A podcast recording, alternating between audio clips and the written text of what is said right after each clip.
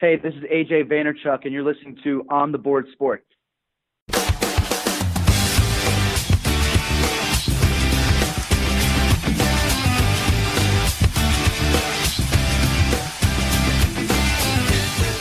And welcome back to another edition of On the Board Sports. I am your host, Will Trucci, aka Will C, coming to you from Gotham Podcast Studios in Manhattan here on Thursday.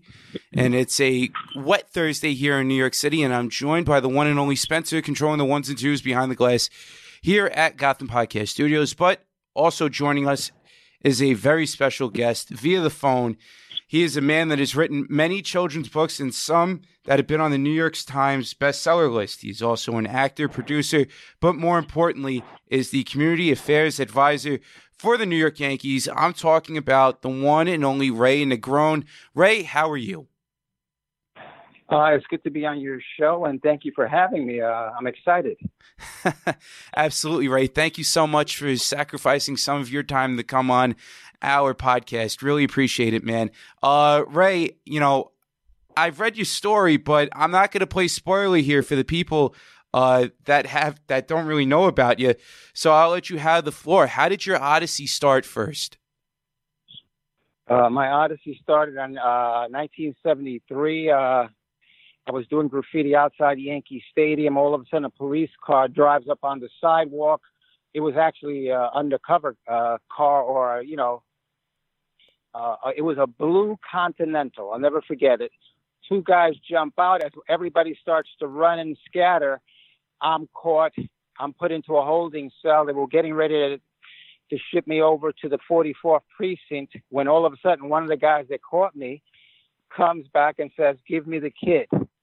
And next thing you know, they're walking me into the Yankee locker room, which at the time, as you open the doors, all you see is these bright white pinstripe uniforms. So it was like walking into Oz. And the man who to me was the Wizard of Oz was George Steinbrenner. That was the guy that caught me that day. Mm. What what was that like having to talk to Mr. Steinbrenner at that time? You know what? I didn't know who he was. Really? You know, I just I thought I thought he was a cop remember I'm you know I'm like 16, 17 years old. Right. And and I thought that he was a cop and that was it. And it wasn't until after they'd given me the uniform and that he had left that the uh, equipment manager, the legendary Pete Sheehy, says, "You know who that was, right?" I said, "No." He says, "That's the new owner of the Yankees, George Steinbrenner." Wow, that's pretty amazing, right there. And from 1973. That was the the final year of the old stadium at that point in time before they exactly. moved to before exactly. they moved to Shea. Wait, which is why we used to do graffiti outside the stadium because we knew that you know it was going to be going down, nothing real. You know what I'm saying? Yes, yes, I got you. I got you. Uh, I wasn't around for that time during the 70s, man, but to be on that to be on that team, being around legends such as Thurman Munson and Billy. Uh, uh, Billy Martin, excuse me, and uh, Reggie Jackson, and even Bobby Murcer for for that for that matter. Uh, what was that like? What was that like being being on that team during that time for you?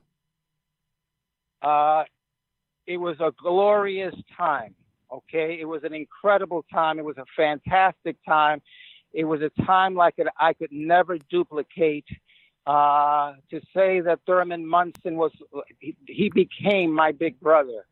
Reggie Jackson was my big brother. Bobby Murcer was my big brother.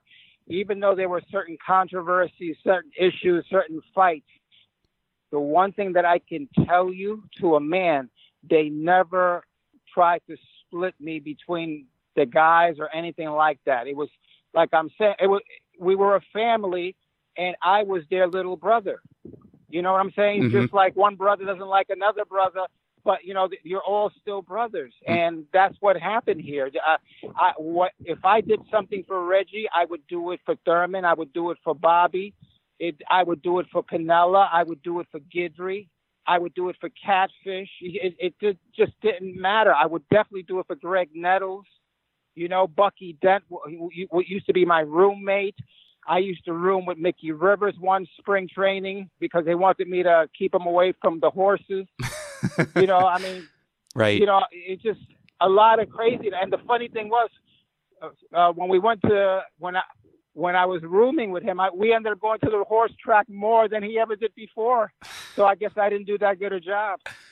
Hey, you developed a close relationship with him though, with Mickey Rivers. But out of all the ball players that you've been around, who is the one player that really like that you were the closest to? I was the closest to Thurman and Reggie. Okay. What was that was like? Clo- because, because of the fact, because of the fact that they had had that real controversy in '77 with the straw that stirs the drink, and Thurman can only stir it bad, that kind of stuff. So now I was really in a in a in a pickle because now I really had to show Thurman I'm there for you. I really had to show uh, Reggie I'm there for you. I really had to show the two of them, hey, I love you. Abs- you know, and that was the thing because I loved them with a passion, with a passion. I mean, there aren't words to explain how much I love those two individuals. Absolutely. Do you still do you still keep in contact with uh, Reggie every now and then? We just spoke last night, as a matter of fact. Yeah, That's we, awesome. We stay in touch. Naturally, it's never going to be like it was then because I was I was a, a kid uh, coming into my own. You know, Mhm. I was I was just getting into puberty. Right. You know what I'm saying? I was just getting into puberty and uh and just I, I was growing up. I was learning and they were teaching me, you know? Yep. I mean that's no one will ever understand how close we really were. You know what I'm saying? Unless, you read my book Yankee Miracles. And that and that's not a plug. That's like one of the, for me the the most honest story ever told. Absolutely, man. Absolutely. Ray, you've been writing books, you've been producing movies, and you've been going out there and doing your thing with uh, with Bat Boy, uh, the most recent play that you've come out with. Uh, what's that been like for you producing Bat Boy? Number one, and number two, do you have like a favorite book or a favorite movie that you've been involved with at all?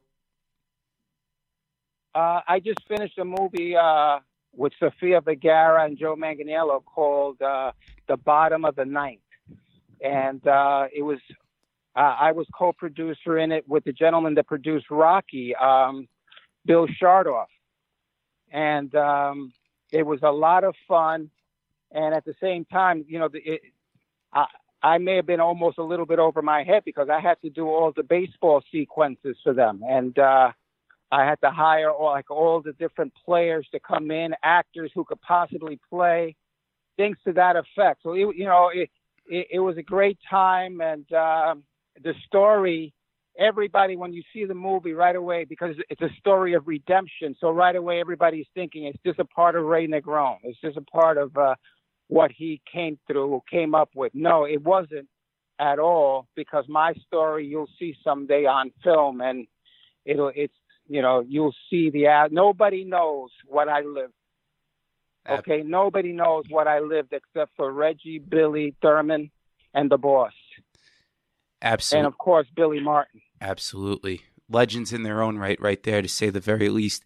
You know, you mentioned Mr. Steinbrenner. What was the relationship between you and Mr. Steinbrenner like? Uh, he was a wonderful, wonderful friend. You know what I'm saying? He was someone that made me believe in in me. He tried really hard. Like the boss could be a really tough, tough man. You understand? Mhm. But because of where I came from and stuff, he really, you know, like he did. He never abused me. He never like kicked the heck out of me. He he he dealt with me with very gentle gloves, with kid gloves, because he wanted to see me grow up right because of the my beginnings and where I came from. Like one time we took a ride into the Bronx and he saw where where I had lived and the people around me and all that kind of stuff. And I guess he just took it as a project. I, I became a, a a proclamation project for him. You know what I'm saying? The the first of his of his so many that he did during his Yankee ownership. Absolutely, man. Hey, you mentioned it. You know, going going in there with Mr. Steinbrenner. Uh, one of the things that the Yankees do a pretty good job with is giving back, like you said. And they do they do it in their own way with having Hope Week and other various events throughout the year. How special is it for you to be a part of it since you're the community affairs advisor for the New York Yankees? Uh, the Yankees do a wonderful job with that stuff. Hope Week is incredible, you know, all that kind of stuff. And uh, I like the fact that it all started with, with Mr. Steinbrenner. That all started with Mr. Steinbrenner. He was always, from the day one that I met him, he was always giving, giving, giving. Yeah, he could be a real tough egg. But you know what? He knew how to scramble those eggs in order to feed everybody. Mm. And that's what I loved about him. And uh, and at one point, he had said to me, you know, we do. Uh, uh, we have a, a community relations guy by the name of Brian Smith who does a wonderful job, et cetera, et cetera. He says, but you know, you lived in those streets. I saw where you came from. I just want you to do what you do, how you do, however way you do it, and that's that's how I do it. I don't. It's not like somebody gives me orders, marching orders to do this, to do that. No. Uh, if there's a situation like this past Sunday, there was a shooting. There was a shooting uh, of the police officers. Remember, I have two sons that are cops. Mm. And so, in essence, my first thing Sunday morning after the shootings were on Saturday, Sunday morning, I was in the Bronx. I was at the church in Arthur Avenue. I was lighting the candles for the police to, to please survive.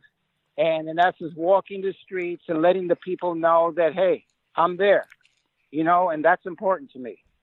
Absolutely. The community is an important thing. Always remember where you come from, man. That's something that I, I won't forget, and that's something that you definitely won't forget either. Uh, Ray, what made you want to produce and act? um, you know, I always loved film. I loved movies. Uh, if you hear the wind, it's only because I'm out in center field here at Steinbrenner Field. I thought it was appropriate to do it out here as we're talking, you know, because this way I feel the boss per se. Thank you. But uh, but uh, I just I love the arts, and that was something that from day one uh, I wanted to do. I always wanted to be an actor, and I've been blessed that I've probably done over a dozen films. Uh, I've worked with the great directors of all time, including Francis Ford Coppola in the film The Cotton Club. And I have maintained some wonderful relationships with actors, including Richard Gere, who's one of the all time great actors who I love. And we have been friends for over 30 years. And Mr. Steinbrenner always like, you know, he just pushed for me to, hey, you want to do that? Well, go ahead. You want to do this? Go ahead. You want to write books? Go ahead you know and uh as long as i had his support i was always i was never afraid never afraid to try things absolutely man absolutely uh when you were growing up did you have a favorite yankee growing up before before you got hired by by mr steinbrenner did you have a favorite yankee growing up the great mickey mantle the you know mickey mantle was my favorite mickey mantle was my god when mickey mantle retired after the 68 season, I cried like if somebody had died. Mm. You know what I'm saying? I'll never forget. I went to get the newspaper and, and the cover said, Mantle quits. I just can't hit anymore. And I started crying like, forget about it. My mother was, couldn't understand what the heck was going on. You, you know, Puerto Rican woman, you know, well, why? Why are you crying? I, I don't, I don't get this. Right. Who, who's Mickey Mantle? You know? so M- Mickey was my guy. You know, um, Mickey was my guy. Have you ever met Mickey Mantle in person? Yes, I, I, I we became friends. We became friends. Uh, you know, they always say you should never meet your heroes. And unfortunately, the day I met Mantle for the first time, the players, I, I, I understood how big he was because the players used to go to, used to come to me as a bat boy. I had the responsibility of taking care of the players. Right. And I remember one player came to me and said, "Here, get Mickey Mantle to sign these two balls." So I I went over to Mantle. He signed the balls. Then another guy, "Hey, have Mantle sign this for me." They were they didn't want to do it. They were afraid.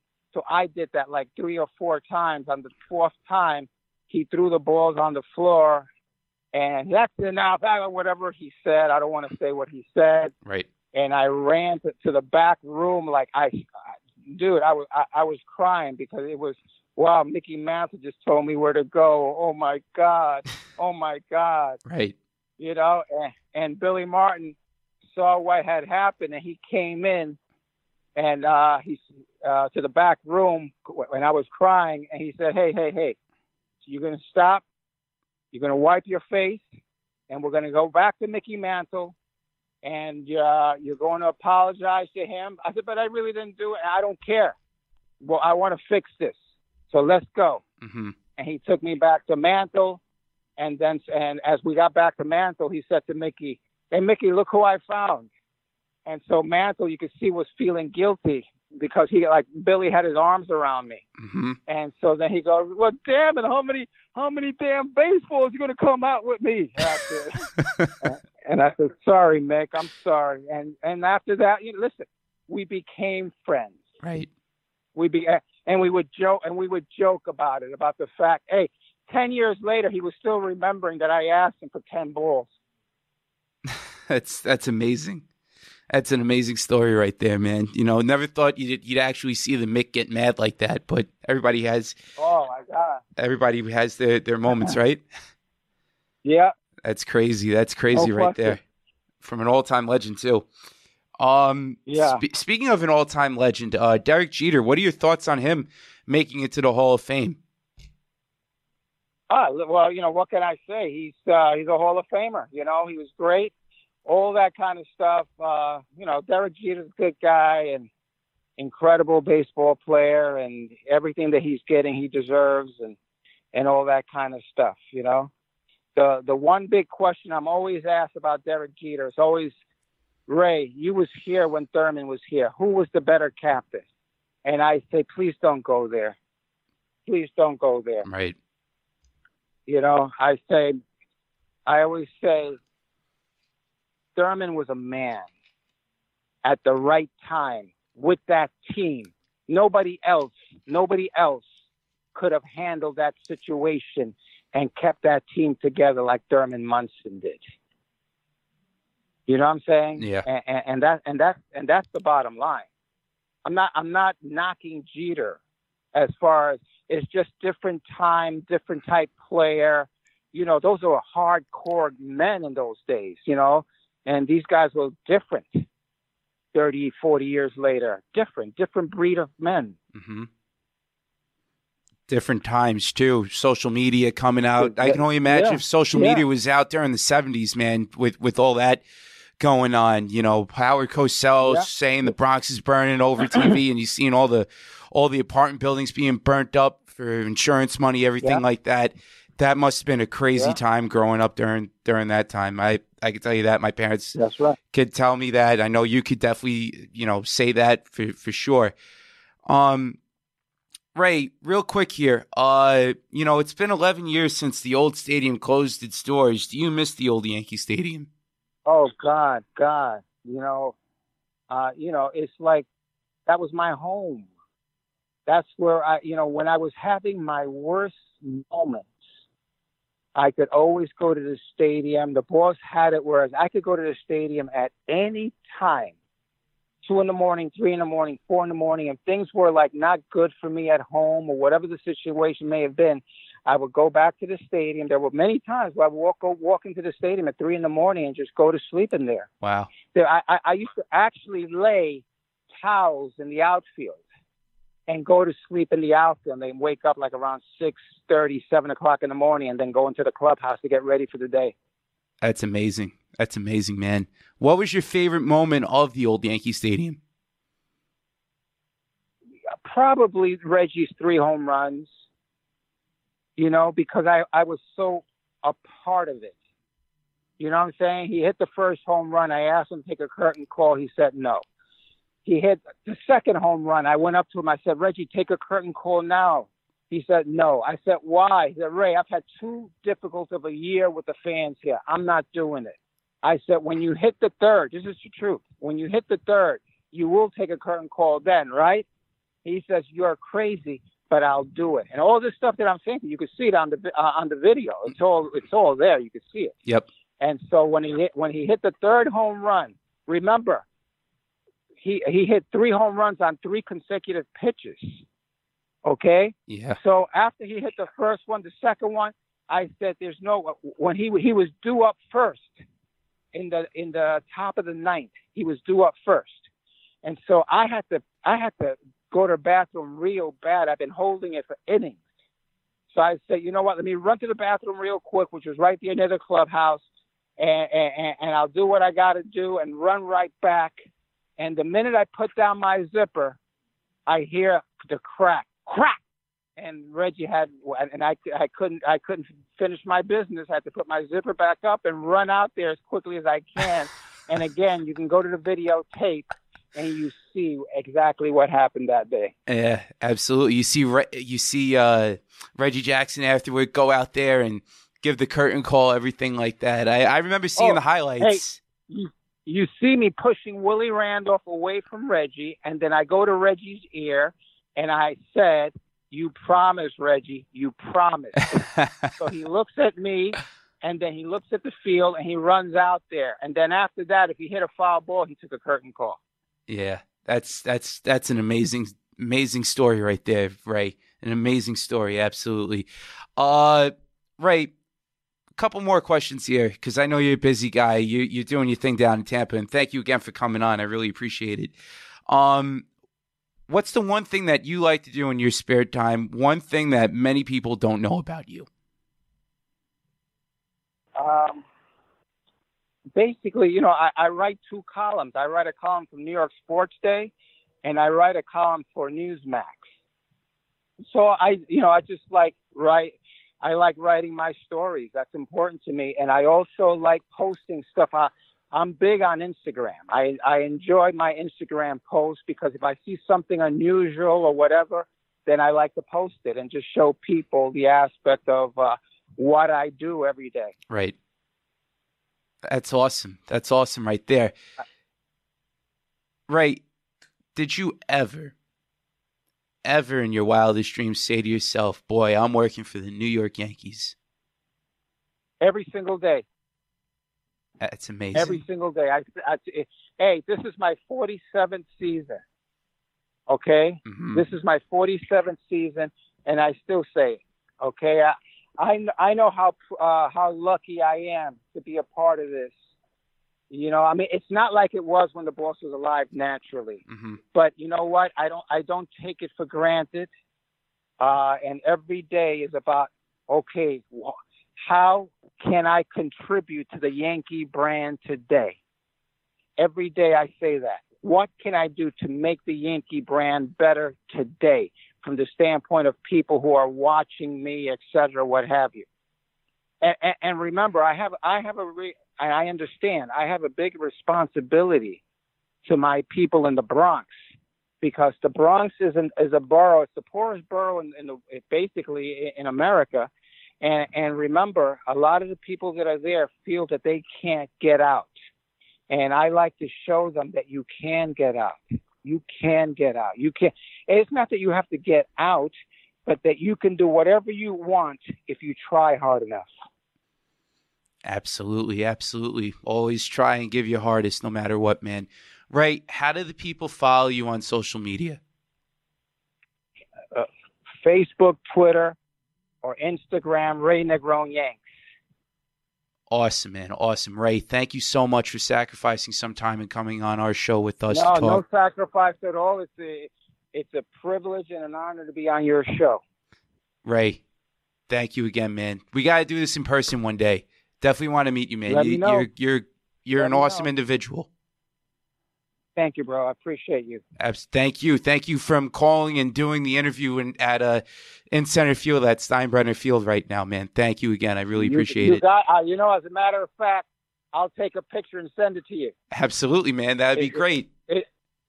Is this on? Uh, is this on? Uh, is this on? Uh, oh, do I have your cell number? You do. You do.